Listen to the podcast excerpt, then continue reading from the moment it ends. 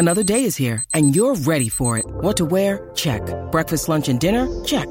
Planning for what's next and how to save for it? That's where Bank of America can help. For your financial to-dos, Bank of America has experts ready to help get you closer to your goals. Get started at one of our local financial centers or 24-7 in our mobile banking app. Find a location near you at bankofamerica.com slash talk to us. What would you like the power to do? Mobile banking requires downloading the app and is only available for select devices. Message and data rates may apply. Bank of America and a member FDIC. Step into the world of power, loyalty, and luck. I'm going to make him an offer he can't refuse. With family, cannolis, and spins mean everything. Now, you want to get mixed up in the family business. Introducing The Godfather at ChumbaCasino.com. Test your luck in the shadowy world of The Godfather slot. Someday, I will call upon you to do a service for me. Play The Godfather now at ChumbaCasino.com. Welcome to the family. No purchase necessary. VGW Group. Void where prohibited by law. 18 plus. Terms and conditions apply. Step into the world of power, loyalty, and luck. I'm going to make him an offer he can't refuse. With family, cannolis, and spins mean everything. Now, you want to get mixed up in the family business. Introducing The Godfather at ChumbaCasino.com. Test your luck in the shadowy world of The Godfather slot. Someday, I will call upon you to do a service for me. Play The Godfather now at ChumbaCasino.com. Welcome to the family. No purchase necessary. VGW Group. Void where prohibited by law. 18 plus. Terms and conditions apply. Get right to the romance and find the way to wow this Valentine's with 1-800-Flowers.com. From classic roses and bouquets to decadent chocolate-covered berries, gourmet treats, and more. Surprise your Valentine with 1-800-Flowers.com. Right now, get the 18-stem Enchanted Rose Medley for $39.99 or upgrade to 24 red roses for $10 more. Go to 1-800-Flowers.com slash tune in. That's 1-800-Flowers.com slash tune in.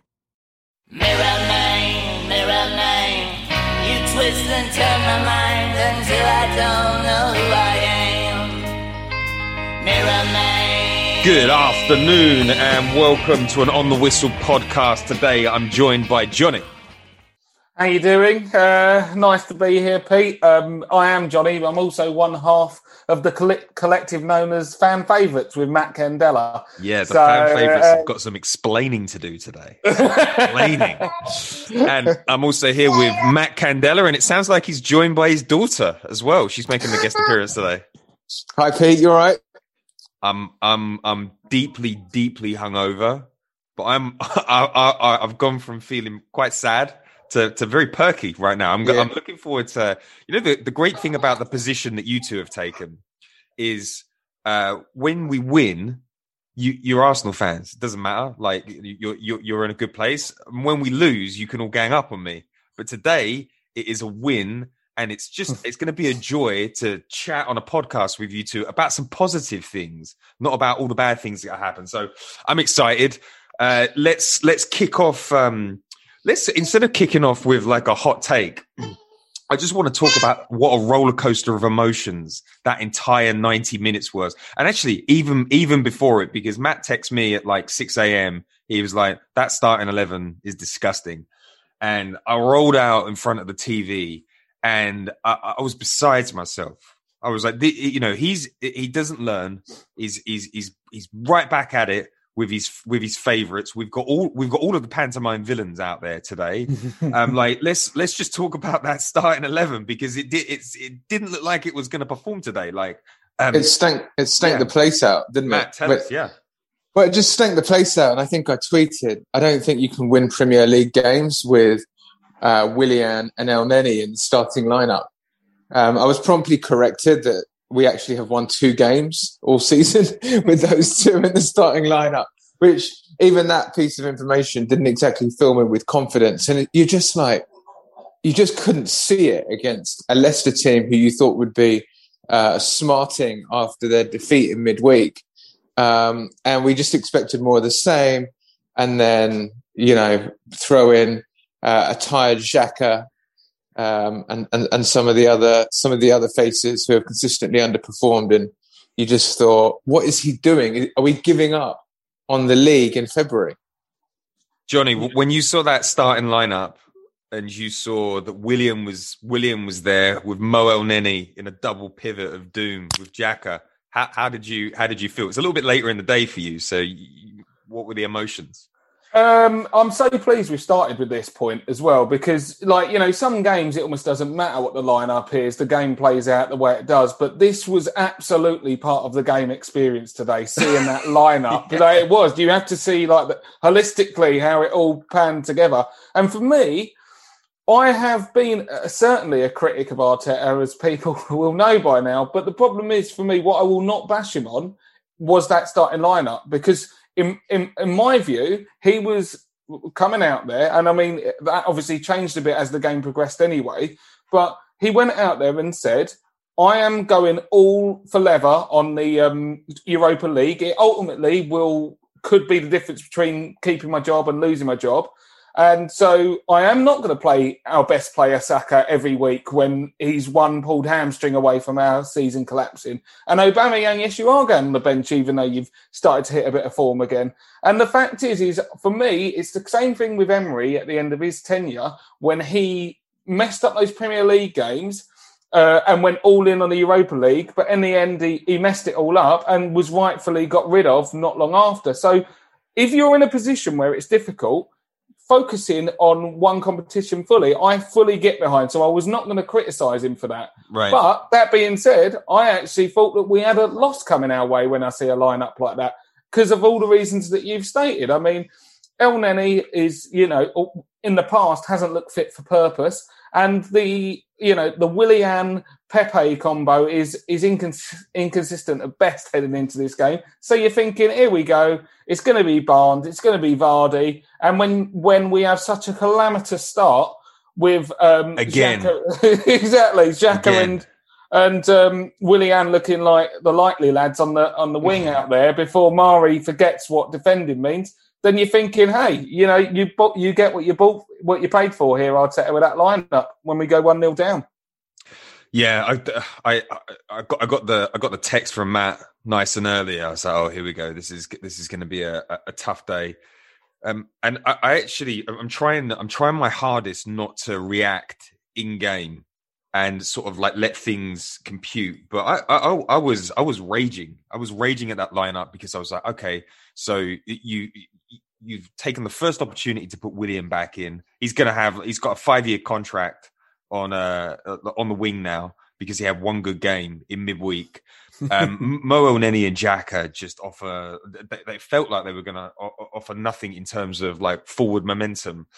Um, and the, the, slow start really crystallized it. You're like, what, what, what a calamity! You've got uh, Willian and Xhaka uh, fucking up. You've got Pablo Marí a, a, super agent special backing off like an amateur, and then you've got Mo Elneny not getting across quick enough, and you just it's uh, it, it, it, was it was a terrible start. But I did ring um I, I ring around people that I like I the the work in the game and um at, at halftime sometimes just sort of get a more professional analysis of what's going on, and people were saying it's it's a, it was a defensible position because um you know like you just said Johnny Saka has to be rested. You can't you can't be selfish um, about a, a, young player's career, and we saw what happened to Jack Wilshere, and I think there was a lot of that talk in the week from fans saying, you know, the the power. I think Jack Wilshere actually went in the press and said, you know, I wish I'd listened to my body more when I was younger because that season they were telling me not to play, and I was like, no, I'm I'm good. Um, so you got you got to rest Saka. I think we've taken too many risks with Thomas Partey this season, and I think I think the club are thinking about Benfica, and I think the big yeah. one that they're really thinking about, all the eggs are going in the basket of Spurs. Beat yeah. Spurs, end Jose Mourinho this yeah. season, and Arsenal fans' perception of the year slightly changes. Um, and then you, you know he, he was he was justified because the reason that we've been so bad this season is our senior players have not played to the right standard. It's not that they're not good enough. We know Willian is good enough, um, but he hasn't hit the right standard. But my word, will will will we wrong? Were we wrong? We controlled the first, and you know, just before I, I go, I, I, leave off on this ramble. I, I know this is a really obvious thing to say, but goals goals change the perception of performances. And I know that it sounds so stupid to say it, but that half on the group chats went from Brendan Rodgers has got Arteta's number to tactical masterclass because because we went into halftime leading. If we'd gone in losing that one 0 you would have said Leicester are letting us control the game and they, they they've Yeah. struck us, and this is smart. But then you finish that 90 and you're like, wow, Leicester really didn't show up. Brendan Rodgers couldn't get a turn out of his players when they're on the on the charge for the title this season. So good a, a good game, right? But let's let's carry on uh, down the path. We go down after um, we go down after six minutes. And Um, and just and just on that though, we do seem to be conceding a lot of early goals. yeah, Definitely, definitely. And and for me, that is a legit criticism against Arteta that has to be, you know, still holds water at this stage because we can't keep doing it because we're not always going to have performances like we had today after the initial um, going behind. Because the fact is, is you know, sometimes we start poorly and we stay poor. You know, today was uh, uh, bucked that trend really. So we can't get into the or keep this habit going of going behind so early. And uh, when I say Arteta, I mean it's all managers, it's the coaches, it's people to be able, the, the, the getting the players ready. That process to be able to start it from minute one and hit it at the right level. That has to be a management thing as much as a player thing. So I think the one, Well- I, I think the thing that keeps me going, uh, that, like that keeps me positive on that, is there's a there's a big difference between like structural issues, um, you know, where like uh, under Unai Emery, it- you know, we were porous all the time. Uh, when it when it when they're bad individual errors, like Dani Ceballos with that header last week, it's it, like it it's it shouldn't be part of it shouldn't be part of the makeup like that that you know I, I think you can iron those kinks out and also like we seem to get punished to the absolute max every time we make an error um at the moment and the, uh, the same the same today and it wasn't uh, you know I, I- don't think I think we can iron those kinks out. I hope, but like the the bigger problem for me, Johnny, on that is it's like it's it's six minutes in. Like you play Sunday league football, it's like keep everything together for the first fifteen minutes, nothing stupid. And you know Manchester City, you ruined the game. Maybe we would have got a draw if we hadn't conceded after two minutes. But to Yeah. do it the next game in the Premier League, that's when you say, like, come on, guys, what are we saying? Um, Well, I think it's I think it's away from home as well. It's the classic away from home is don't concede the first twenty.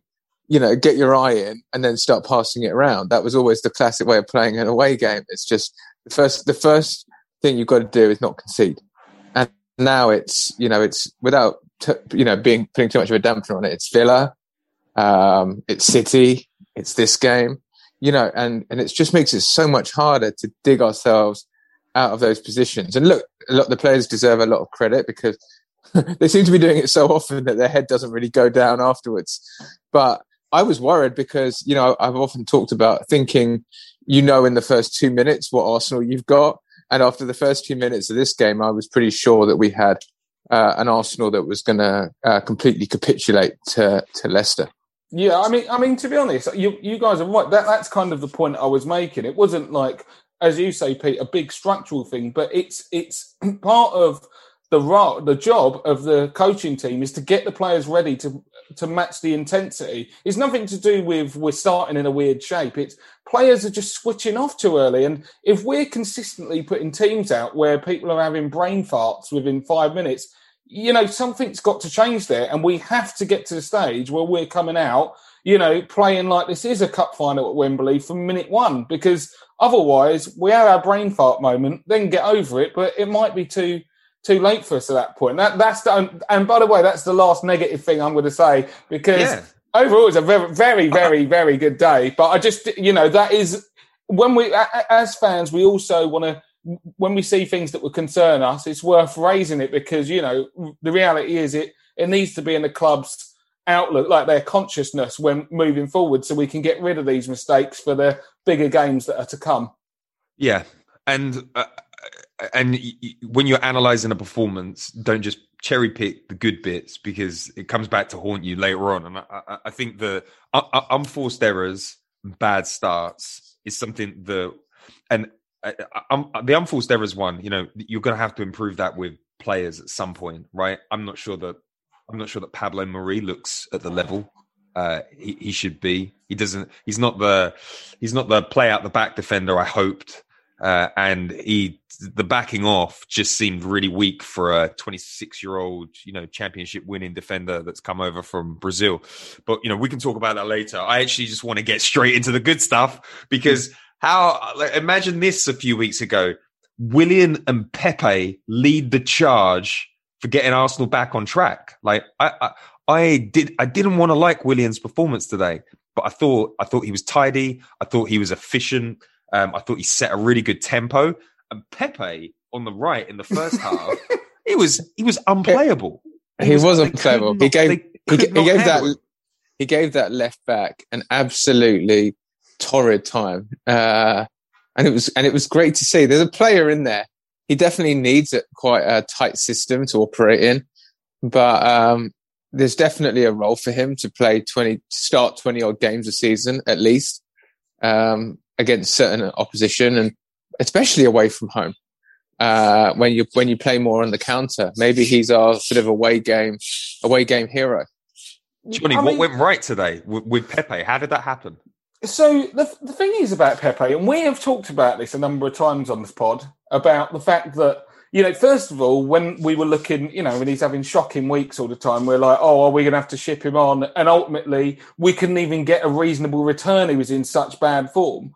But you know, the fact that we even said back then, if he if you can get him playing well, he will be worth, if not something to the value we signed him for, something pushing on that. Like that's the talent. He can. He's got so many of the attributes. He can hit a dead ball well. Um, he can deliver he deliver crosses well. He could go past the player. He can finish well. He can get up in the air even. You know. But the thing is, is we see all of those little highlights just really inconsistently appearing. It's like one moment he might finish well, but for the rest of the game he's been anonymous. And I think lately he started to because if you actually look at his last ten games, I do think you actually plot improvement there. He has been his average performance, uh, you know, has has improved over that period of time, and now I feel like from the from the moment we introduced Saka and Emile Smith Rowe into the team, and I believe, as I've spoken about before, that he almost got charged with their energy and enthusiasm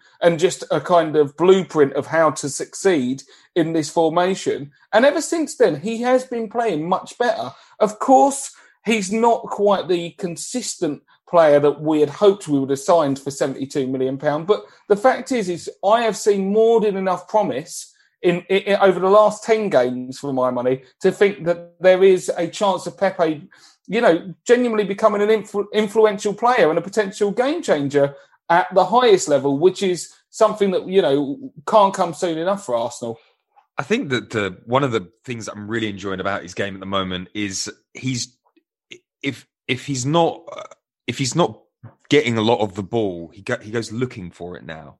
And I feel like he's he's lacked so much confidence in his Arsenal career that when things don't go right from him from the off, like talk about knowing what Pepe you're going to get, you generally know after the first ten minutes. But what I loved about his performance today is uh, he was getting a lot of the ball, and then when he wasn't, he started coming in, inside uh, to to influence. I think he's I don't know whether he's whether he's bulking up a little bit, but he certainly looks like he is more happy um, in the mix. Like he's he's a physical player now, and, and and it looks like he's he's finding his balance. But I think uh, I think that one of the, the owners at Lille said it took a long time for him to settle there as well. But then because he's shy and you know it takes him a while to work out the environment. But I, I think that he's just trying to work out what his role in the Premier League is because you know the the French league is is very very different. You get a lot more time on the ball, and Lille play a very different game to us. But it's starting to look like um, um, um Johnny, you definitely said this a few weeks ago. He's been inspired by the younger kids, right? I think it's like, and the younger kids, like players like Smith Rowe, bringing him into the game. Odegaard brings him into the game, like having a number ten to to play off and knowing that they're going to be quality balls coming in for him to run onto. I think is really helping him. But he's also Yeah. It's decisive. You know, scoring a goal today. You're like he popped up in that box. I don't see him in the box that often. Um, so Fox, he's Fox in the boxing. Um, you know, he's he's getting a better delivery, and I think the most interesting thing is it's almost he's almost like that got that Neymar weaponized. Uh, you know, falling over players' legs. You know, I I, don't know how that first uh, penalty didn't happen. And I don't know how he made it look so convincing falling over someone's leg. But like that, that was two, three, four times today. It, it, was almost like he was nailed on to get penalty, and that's uh, that's something that we've lacked. Yeah, no, he's he's got a lot of the uh, he's he's got a lot of a lot of what you need to do, and um, you know, uh, it's taken a while. It's going to be interesting to see whether he can kick on, but yeah, I, I think um, we've we've got to persevere with him. I mean, I still think if we could get some cash for him at the end of this season and move him on, that still might be the best. You are ruthless, ruthless. it still might be the best for, for all parties in terms of the whole rebuild and what we need to do and where we have good players. But at least it doesn't feel like we've just uh, flushed 72 million down the toilet, which is what it felt like earlier on in the season. The other thing to note, I think, is that terrible spell of his earlier on in the season coincided with a terrible spell for absolutely everyone at the club. Like who, the only person who possibly came out of that period before Christmas with any credit is probably Saka. He was the only person who, who you could say was actually doing all right. The rest was just uh, an abomination. So um, yeah, it's it's certainly promising. I mean, I mean, to be honest, like I, I know you're, um, you know, still being appreciative of his uh, performances there, Matt. But the idea of selling him in um, you know the summer, I I just don't think that's even remotely on the cards because we ju- unless he now goes on a you know Lionel Messi run to the end of the season, just scoring every week, we won't get anywhere near the return on value that it would be to try and replace him with another player of even you know equal to improving quality. Whilst if we were you know to do it from betting odds, if Pepe continues to improve like this to the end of the season, we're better off sticking with him because he's that close to becoming. He's already playing well. You know, he could be playing really well by the end of the year, and you know, who knows? Um, we may be going further in Europa League, and Pepe returning to form might lead to some big performances in that. And at that point, you have to say that, you know, Pepe is seriously pushing for a starting place in our first 11 now, you know, because he can change the game. And obviously, uh, you know, another, ne- another negative out of the um, game was the injury to Smith Rowe, which looked like it was going to, it might um, keep him out for a slightly longer period. But, you know, we know that even, you know, in the starting lineup, Saka's playing, of course but Saka likes playing with other good players, and I think Pepe gets a lot of joy when playing with um, Saka, and also it looks like it will be Odegaard moving forward, and that gives us a lot of hope if Pepe can continue to improve this form. Because, as I say, with these big games coming up, I think we might need something out of him. You know, the other little observation that I really enjoyed about Nicolas Pepe today um, when he scored, everybody went to him. All the subs mobbed him. Like so, he's obviously well liked as well. You know, and I, I think that sometimes um, I, I, wrote that the the pantomime villains all all uh, kept everybody quiet today. And I think sometimes, you know, we're certainly I'm certainly guilty of this. But when a player's playing badly, you're like, he's a he's a terrible person that, like that Willian is a terrible person, and all I've been hearing about Willian is he's actually a, a, good person behind the scenes. And it was you know Nicolas Pepe's moody and he's uh, he's withdrawn. That didn't look like a player that that people don't get along with behind the scenes, and it's just a small bit. But I I, I loved I loved seeing him feel like you know that's first time I've seen it look like he's part of the fabric of the club. Definitely, definitely. He he he is. Um, I I think you know the players would look upon him as a, a positive uh, element of the team and the squad. Like even when he, you know, he doesn't he doesn't look like a diva or, or, or a strop head. You know, the fact is, is even when it's not going his way, he just he just you know it's just because it's not going his way. But it's not because he's not really trying. I don't think. I just don't think that he's been ready for the intensity of the league up until this point. But like you said, you made a very good point earlier, Pete, that I do think he's bulked up a little bit. And that bulk has given him a little bit more fight in the 50-50, you know, challenges. He, he looks like he's not shirking them as much. And he looks like he's riding them in a way that, you know, Jack Grealish does, you know, where you yes. think Jack Grealish plays quite a dainty. But the reality yeah. is he's actually a lot stronger and a lot more solid on the ball than what he looks. And when he goes down, it's because he's drawn that foul. And if you draw the foul uh, in dangerous areas, we'll take that. You know, I, mean, I don't. That's not diving. That is waiting for the touch and then taking the foul. That's that's that's good play, and it's and it's smart play, which is what's so uh, encouraging about Pepe. Sometimes he can run around a bit like mindlessly, I think, but today he's playing with with direction. He know with a, with a purpose, and that is what's really encouraging to watch. And I think that Arteta, he seems to have a bit of a track record helping these players who are like the inside forwards. You know, you've heard it with uh, Sterling credits a lot with being told where to stand, how to play that role, and I think it's it's it's it's interesting that Saka and Pepe are probably the two most improved players at the moment, and both of them play on those inside forward positions. And I think hopefully Arteta's helping them. And I think the other thing that's interesting on the culture piece is I was just reading this morning about all the stuff that's going on at Schalke, and like the coach got fired. Well, Christian and, Gross is and, out. Uh, and and who are the who are two of the two of the players who have been involved in the apparent ousting of the coach? It's Kolasinac and Mustafi.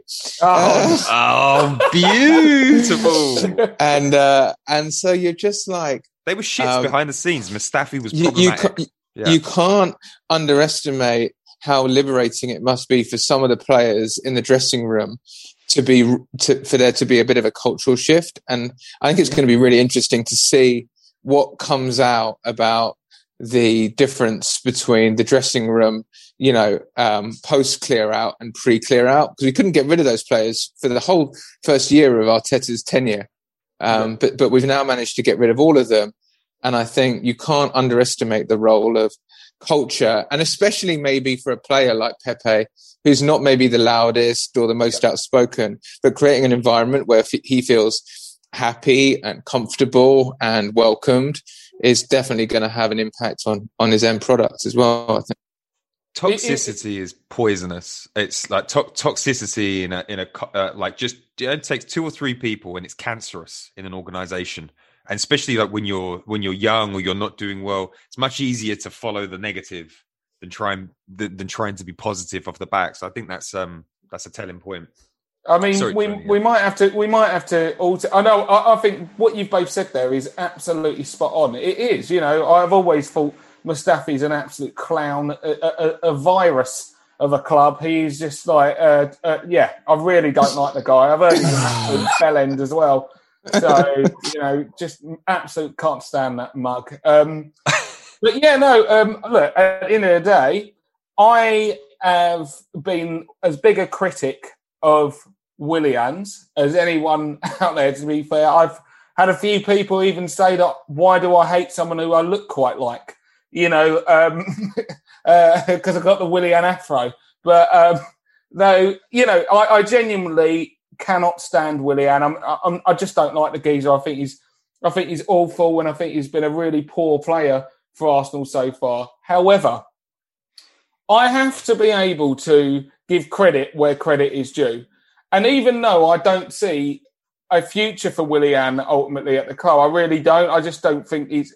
I, am not. I'm not sure this will be a you know a, a signifier of a real sh- momentum shift com- over a longer period. But he is playing well. He had a very very good game today, and you know you, are talking two assists today, one assist in the week. Like you know that just sometimes good assists. Yeah, good assists. Kick, exactly. The free kick was clever today. And the thing is, as well, like, and we all do this as football fans, but we are very emotive. It's a very emotive sport, and we attach storylines and characters uh, the way that you guys were talking about earlier. You know, in terms of oh, you know, someone's playing bad, so they're a bad person and stuff like that. But the fact is, is that you know, when you have a feeling, an emotional feeling against a player, sometimes all you have to do is just look at the stats because the stats aren't emotional; they are just facts. That's what happened. And if I look at the stats of what Willian's produced over the last two uh, over the last two games, it's a very good return from a midfielder in that position. So I can't sit here and start banging on the guy. He is playing well. For, like you said, I, I don't think he's great, but the, the, the other players seem to like him. So, like, I will hold my hands up and say, "Well done, he shut me up." And you know, until the next game, I've got no complaints with Willie, Willian. He yeah. absolutely delivered on, on his duty. And responsibility to the team today. And, you know, it's encouraging. The thing I'd say, though, is that uh, there's some reasons why we hate Willian or anything about, right? We can't, he can't do anything about the fact that he's got a three year contract or that he gets paid 200 whatever thousand pounds a week or that he came from Chelsea. Like, he just can't do anything about that. and those are all contributing Yeah. factors to the reason why we hate him. But there's a couple of other things that he's done which which he can and, even poor form. Like there, there's there's not a lot he can do. You, uh, what can a player do apart from apart from apart from get through it? The thing that's really made me angry towards Willian over the last you know since he since he arrived after the first game of the season is the is the perceived lack of effort in games in terms of pressing in terms of running in terms of looking focused he's just looked totally lackadaisical. He looked totally directionless. And I think that was the difference today, which is, yeah, you actually saw him pressing players. And when he was running, the runs looked like he actually wanted to get on the end of something rather than he was just stat, uh, stat, stat padding or, you know, like, um, and he was actually trying things. So, um, look, it's positive, but I think that, um, you know, you can't underestimate what a bit of effort looks like and how, how, how much that matters to the fans. And I think that, yes, he got the assist and that was great, but more encouraging was that he actually looked like he wanted to make stuff happen. And maybe it's all been, maybe it's been a confidence thing, but, um, look, look, it, it arrives. So we're, we're better off with it. And, and look, he's not going anywhere. So we need him to start performing. Uh, and it was interesting on the back of the article that came out, which was clearly some sort of clickbait to wind up Arsenal fans, where he said he never wanted to leave Chelsea and all that stuff. Um, but something fired him up today, and and thank God because I w- stats wise, guys, uh, created three chances. Um, he had the 13, 13 of his attempted passes in the final third, found their man. Um, he had he attempted nine crosses, six of them found a player. Like I, I don't know what clicked, but sometimes things just click, right? You know, you've been at Chelsea for six, seven years, and then you move over to a young team with a young manager. Maybe it's difficult to work out what your role is, but um, I, it, the question is: do, is it like uh, the broken clock thing that we were talking about on Thursday? That's the you know, like has he just uh, have has Arteta just worked out a role for him, um, or alternatively, he hasn't really played much since Christmas, and since Christmas we've found a number ten, we've signed a number ten on loan, we've reshaped um, the our whole approach to the game, and just maybe maybe the team is more balanced for a player like him because it can absorb some of his weaknesses. Yeah, I think I think you know all all of the points made are really valid. To be fair, like um, I I I'm, I'm not sold on whether this is, as you say, Pete.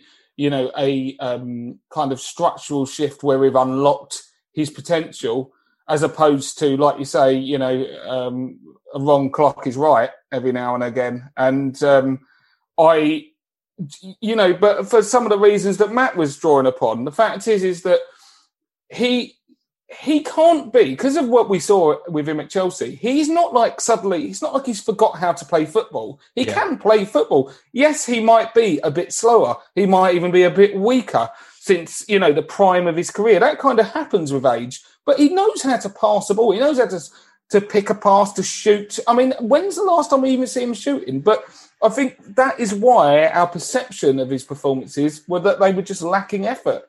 Um, and I think I don't know whether it's the fact that at Chelsea, I used to always, you know, from the outside looking inwards, I um, used to always think that he was someone who got worse as the season went on. He, he was one of those players that would like fatigue and just not be able to be turning it on in, you know, March and stuff. It was, it, you know, and they would always have to rely on Hazard just doing it on his own by this point of the season.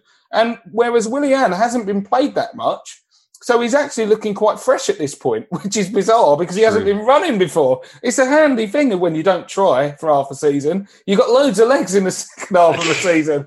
You know, uh, it might be a tactic some coaches use going forward. But the thing is, is um, for me, it looked like they were playing with hunger, and maybe when we talk about the fact that Pepe has gained uh, a, a, lot of his influence from Saka and uh, Smith Rowe's energy, it almost seems like because it's spread and it is contagious, now Pepe is generating that enthusiasm in other players like Willian because he looks like he actually wants to do something now. So um, that was that was what, a great performance today. What what a thought! Willian is now inspired by Pepe.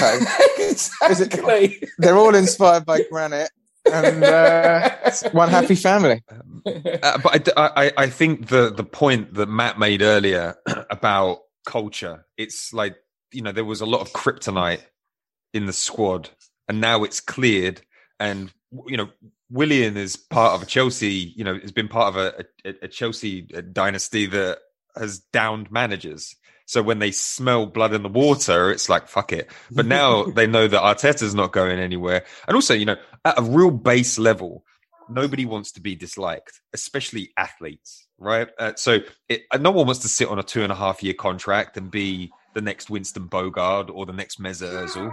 Um, so if you want to enjoy the, the, the last years of your career, like I, I, don't think anybody wants to be like Mesut Ozil. Like what a horrible way to end, um, you know, a, a, a, big a big tenure at a club. So I'm I'm happy that he's that he's found his um, found a bit of magic today. I like that he popped up in sort of those spaces between the lines. Like he, you know, he had a he had a good shot early on.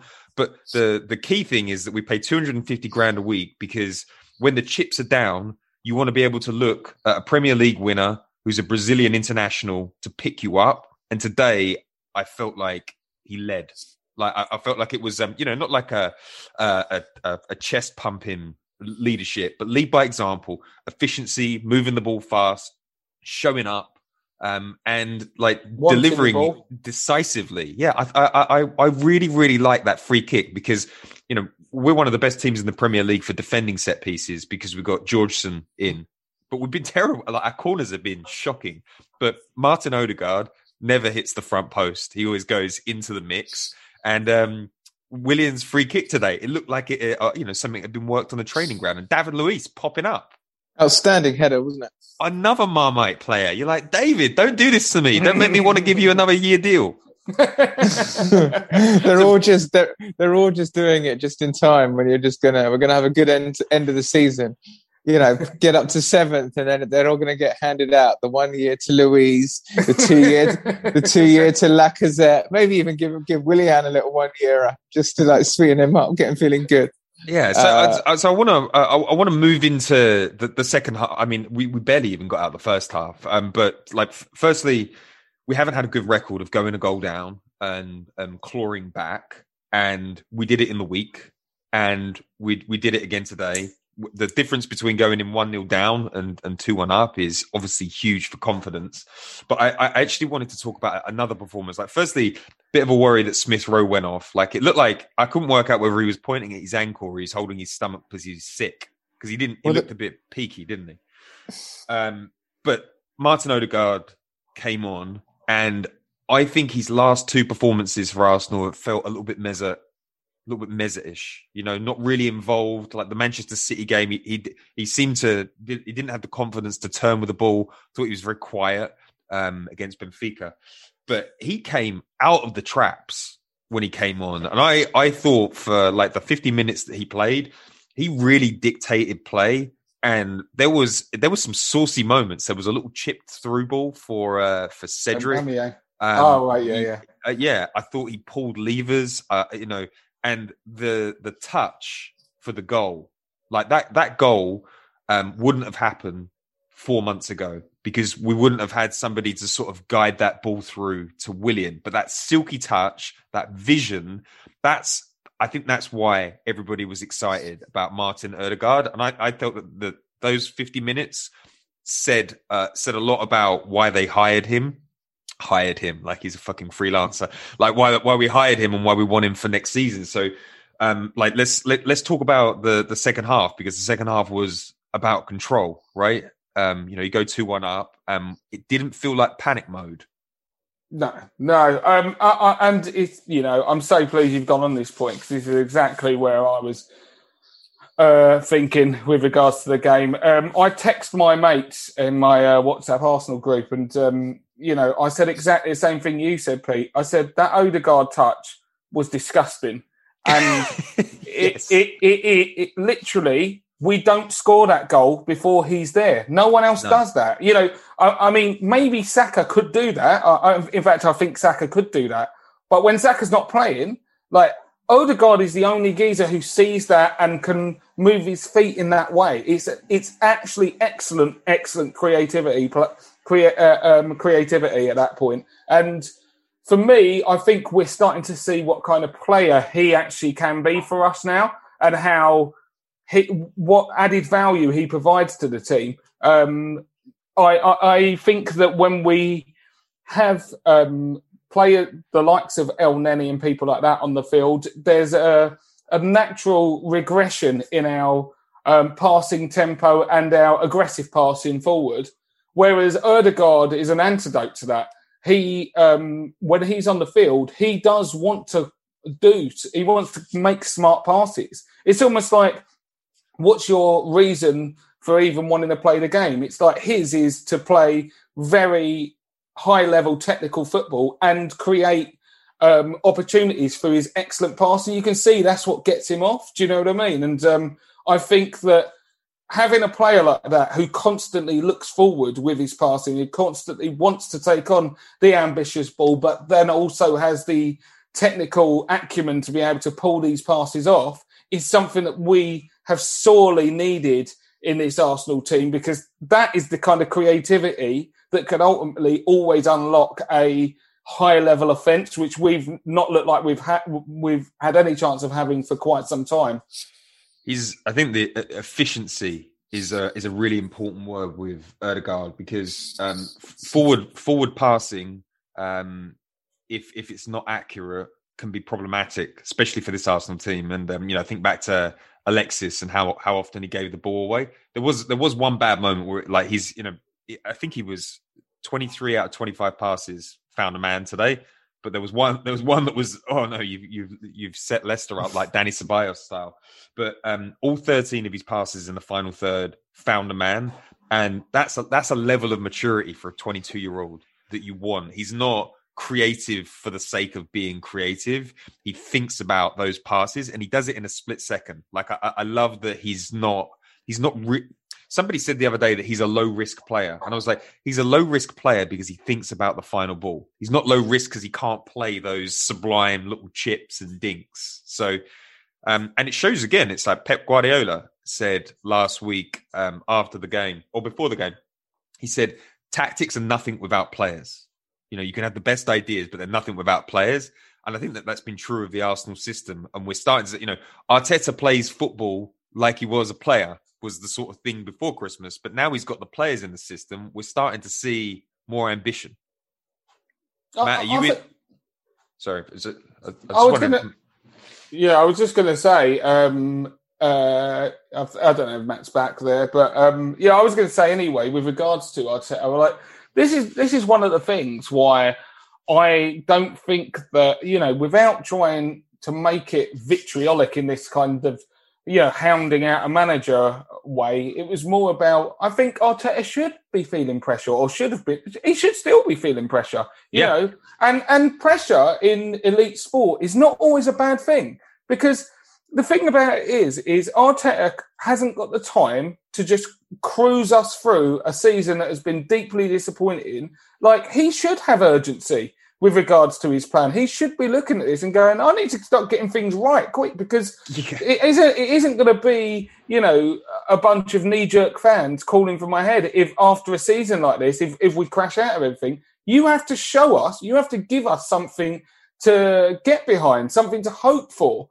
Um, because without that, you know, why should he stay on? So I, I am pleased to see that he's kind of got that pressure. Um, and now I think that pressure has forced him to almost take the handbrake off and just go, you know what? I'm going to have to start showing what we can do offensively because trying to just blame it on the players we currently have when years are going to go past, that's not a good enough excuse. You you give us the lot now. Do you know what I mean? Show us what we could be because one way or another, Arsenal fans are having a referendum on Arteta, and the one way of, of you know putting Arteta's best foot forward is by really letting us play with freedom and seeing what letting the fans see what Arsenal could be if it comes together. Yeah, and just before I let Matt in, like Matt's done so much. Like watching Matt trying to escape his daughter making noise on a podcast is a joy.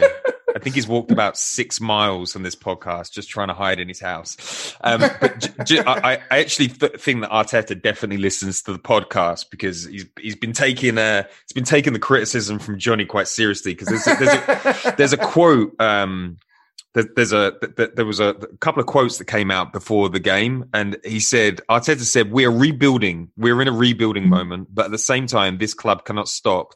This club cannot be thinking this is a project. We have to win, and we have to be one of the top teams in the country straight away. And there is no time to do that unless you are winning.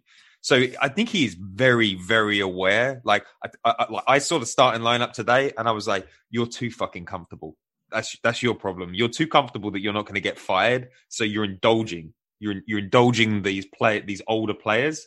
But you got it right, so we can't have that conversation. But I do think he's acutely aware that fans are coming back into the ground very very soon, and he's got to get it right because the fans will be on his back.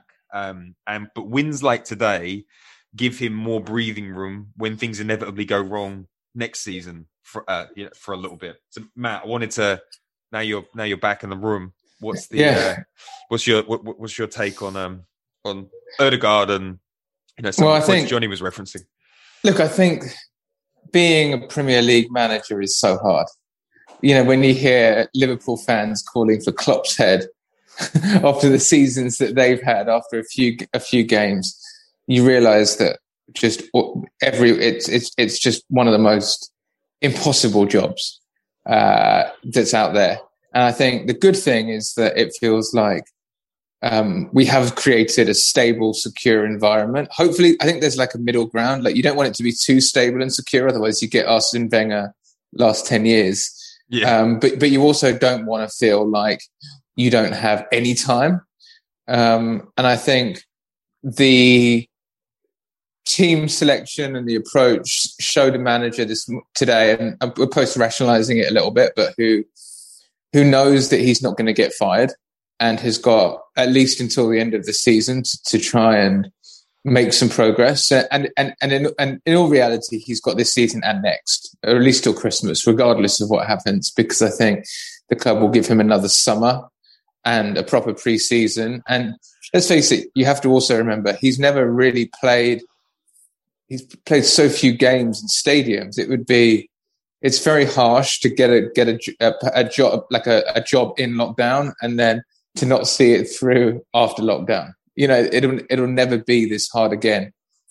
Um, yeah, uh, but, oh, but so, sorry, but he does have to he does have to get credits on the on and and he has to just show enough to demonstrate that we are improving and look, we're all fickle. It's all it's hard. It's like after the City game, we were going, "Are we improving?" Today, we're going, "We are improving."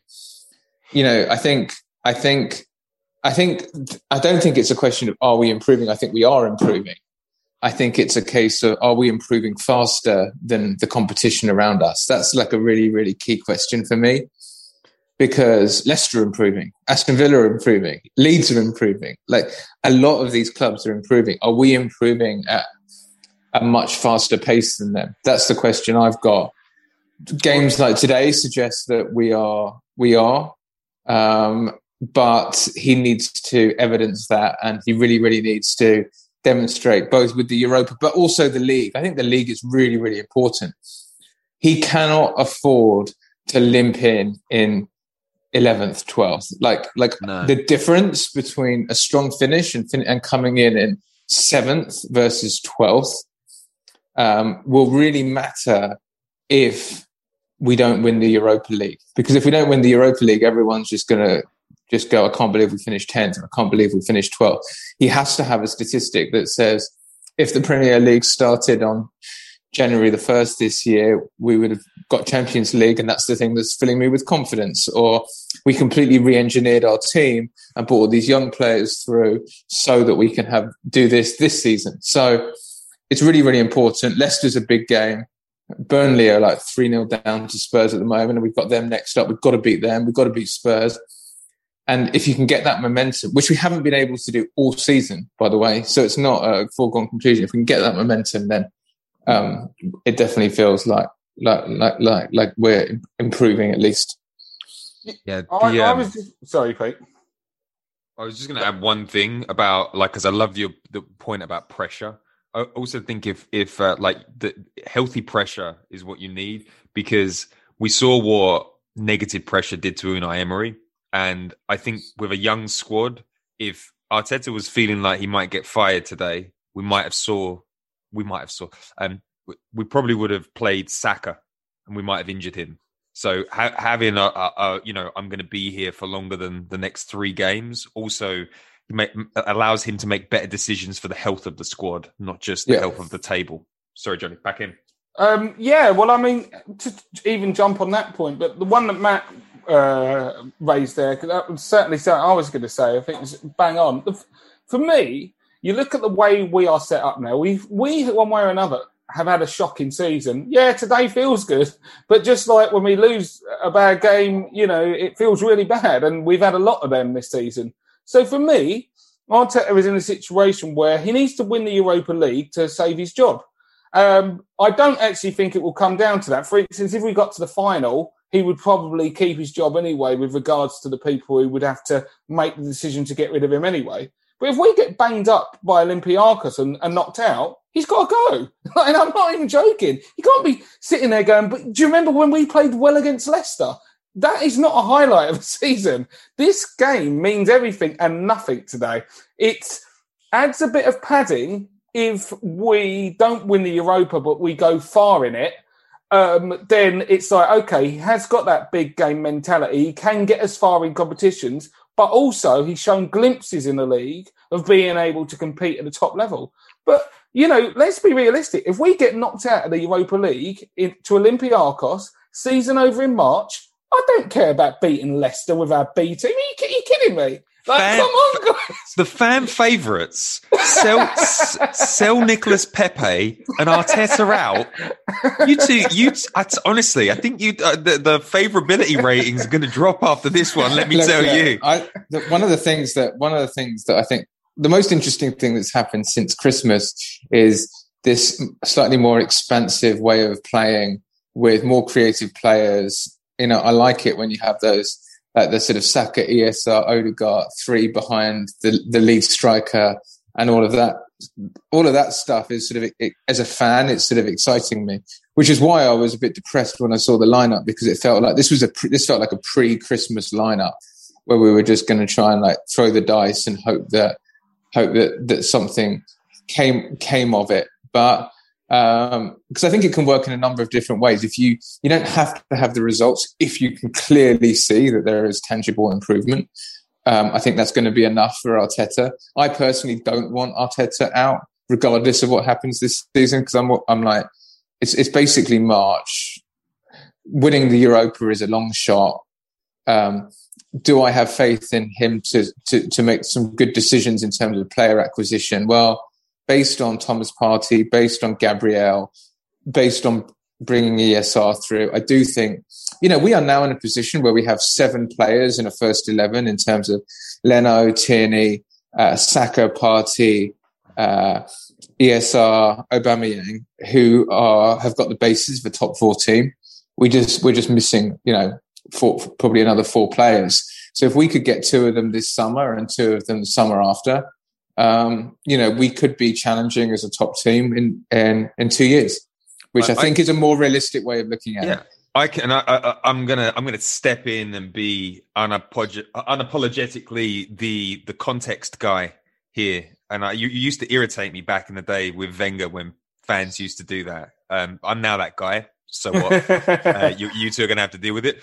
Uh, but if if if we accept that the season was absolutely shocking until Christmas, and we accept that Arteta did not get fired for that, and that now we're judging him like from Christmas onwards, and that's the only way that I think that we can look at the season because what's done is done, and he didn't get fired for it. If um la- last weekend we were top three for um, we were fifth for points per game in the league since Christmas. We were top three for goals per game, and we were top three um, as like one of the the best defensive teams in the Premier League. That is progress. The football is becoming more expansive. The young players are getting better, and he's reviving dead Arsenal careers. And that's all. That's all you want to say. So if if we don't win the Europa League, I'm like, I, I, obviously, I would. We've got to beat. We've got to beat the team that down the Premier League last season with COVID right? We've got to avenge that defeat. that was a horrible defeat as well. And I think that, you know, I want to, I'd love us to be seen as, as, as, a bit of a cup team as well. And I think that that win against Benfica allowed for the win against Leicester. Beat Olympiacos and, and, and, carry that momentum through to the Spurs game puts yeah. us in a really good position. So I think, um, if if the season goes off the rails, Johnny, and we lose ten games in a row, then we can start talking about the job. But if um, if there's an upward traje- trajectory with uh, in the league, if we continue to dominate games, and look, since Christmas, Pep Guardiola said, "Look, you look at the Arsenal games; they dominate every game, even when they lose." And we have consistently dominated that. Like we've seen that Leicester game time and time again, even when we've lost um, since Christmas, and we couldn't say that before. So performances are getting better players are getting better. The style of football is getting better, and uh, like I don't think his career is contingent on Europa League. But I think you need to give the fans something to grab hold of. Last week, how how did we end the podcast? It was like get some mini narratives going. Like, yeah, yeah. Europa League mini narrative number one. We're still in it by the skin of our teeth, but we're still in it.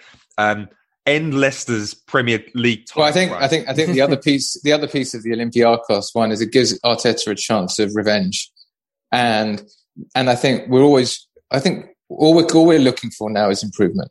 So if we can say, yeah, we didn't have the nous to beat Olympiacos last year, but we did this year. We learned from our mistakes. It helps with that young manager narrative because it's like, yeah, I am I am making mistakes, but I'm learning from them faster and I'm managing to to move on. So I think the Olympiacos is actually a dream draw for Arteta in that it allows us to, it's going to allow him when we beat them to have that story, hopefully.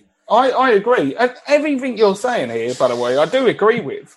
You know, and, and there is certainly but but I, I, what I'm trying to provide is context as well for our like you know I'm trying to add a little bit of um, kind of balance in terms of how excited we could be, which everyone's going to feel excited now. But what I'm saying is we're two bad losses away to Olympiacos from this being a completely different. Like, uh, there's no way I'm going to be sitting here talking about the Leicester win if we crash out to Olympiacos in poor form. So, I think our confidence is so fragile at the moment. I want us to, you know, if you're talking to me, if we're doing this pod in five weeks' time and we've put together five wins or four wins, then of course I'm going to be, I'm going to be singing a different tune. Like it, because because the fact is, is we can't, you know, make these big jump. I'm talking about, you know, up to now in the season, we're mid-table and and have looked poor. So as much as we can't, you know, take one bad result in isolation, we can't take one good result in isolation.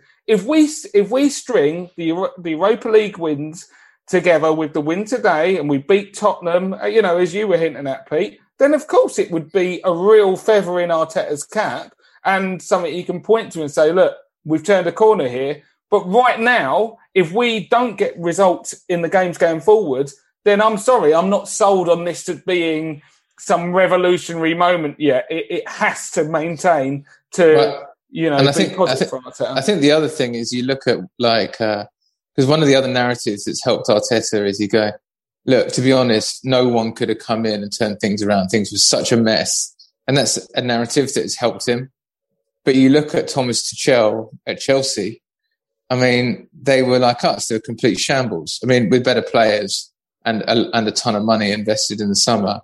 But you know, he's managed to get a 10 game unbeaten fix, I, I, I, disagree there, Matt. Like fixing a top four team that had 250 million pounds worth of talent added to it is a bit different from fixing 10 years worth of decline, no Premier League title in 14 years. And Thomas, like uh, Frank Lampard got a turn out of those players last season, you know, and I don't think Chelsea were that bad. Frank Lampard just got fired because that's what Chelsea do.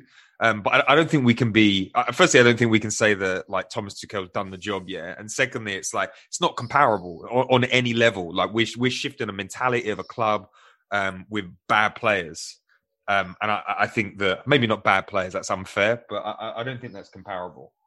I think more. I think more comparable is Jurgen Klopp had a, a had a, a winning machine, one of the best Premier League teams we've ever seen last year, and we're, we're within spitting distance of him, and that's the best coach in the world, you know, or second best coach in the world to to Pep Guardiola. I mean, I know we're Arsenal fans, but you know we're only eight points off fourth.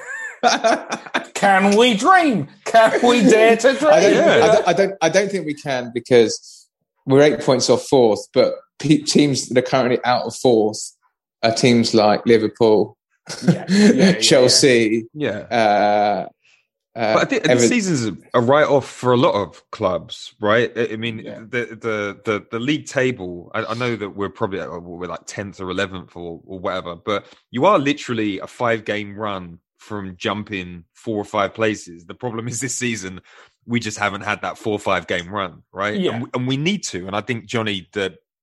The, the the the strength of having um, a good run into the end of the season for me comes back to what the fans are going to be like in the stadium.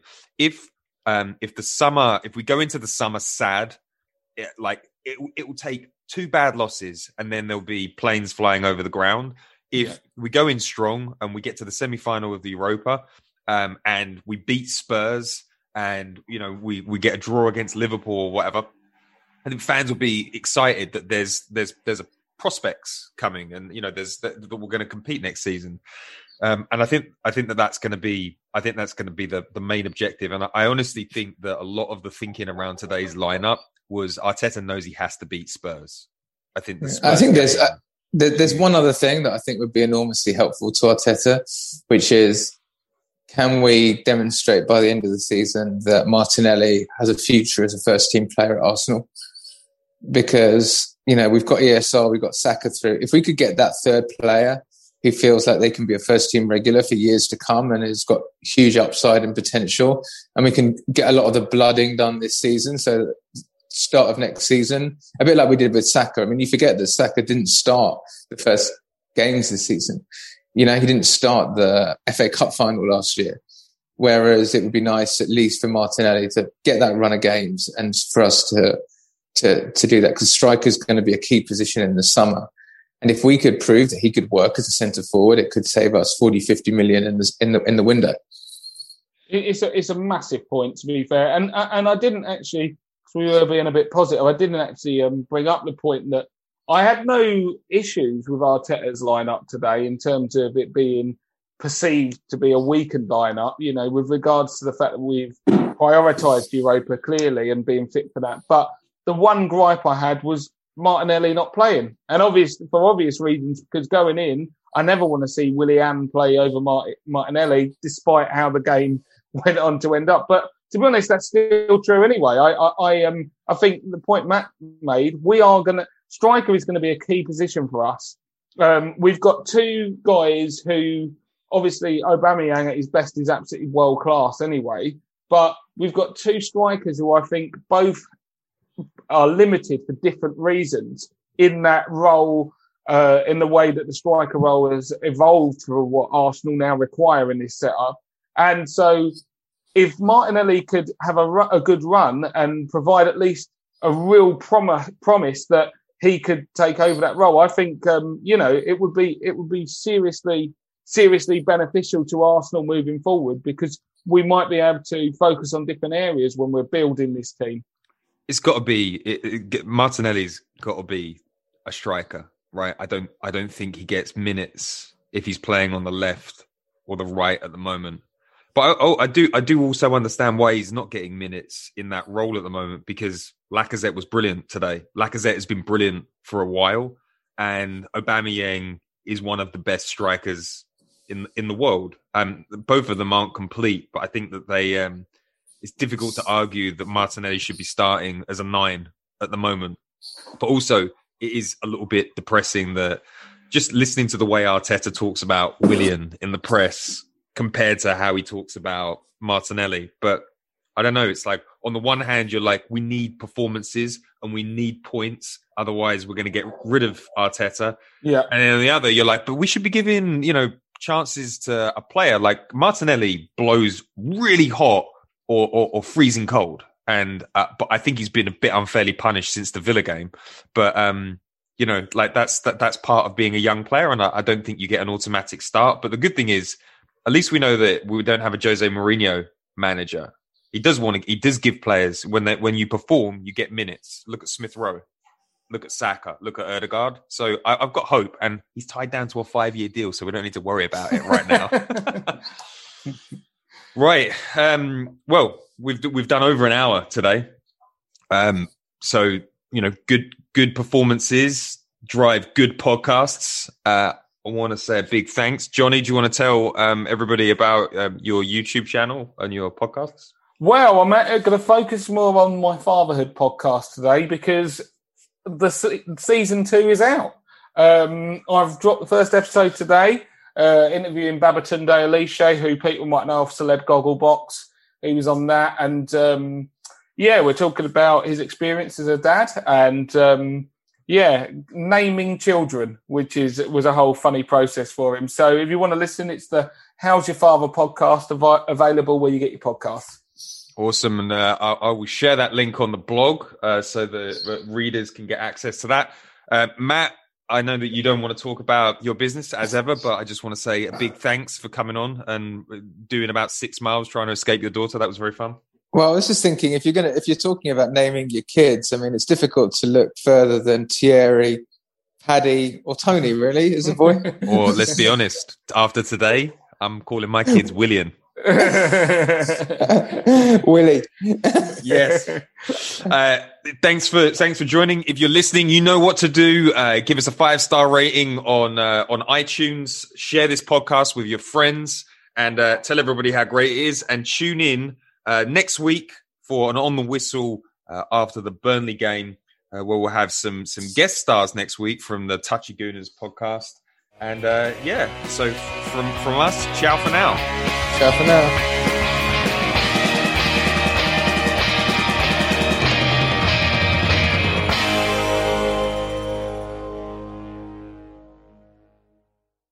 Peacock Streaming, the biggest live events from Super Bowl 56 to complete coverage of the Winter Olympics. It's all the unbelievable sports to love. Sign up now at peacocktv.com.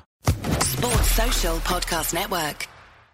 Judy was boring. Hello. Then Judy discovered ChumbaCasino.com. It's my little escape. Now Judy's the life of the party. Oh, baby, Mama's bringing home the bacon. Whoa, take it easy, Judy. The Chumba life is for everybody. So go to ChumbaCasino.com and play over 100 casino style games. Join today and play for free for your chance to redeem some serious prizes. ChumbaCasino.com. No purchase necessary. Void where prohibited by law. 18 plus terms and conditions apply. See website for details.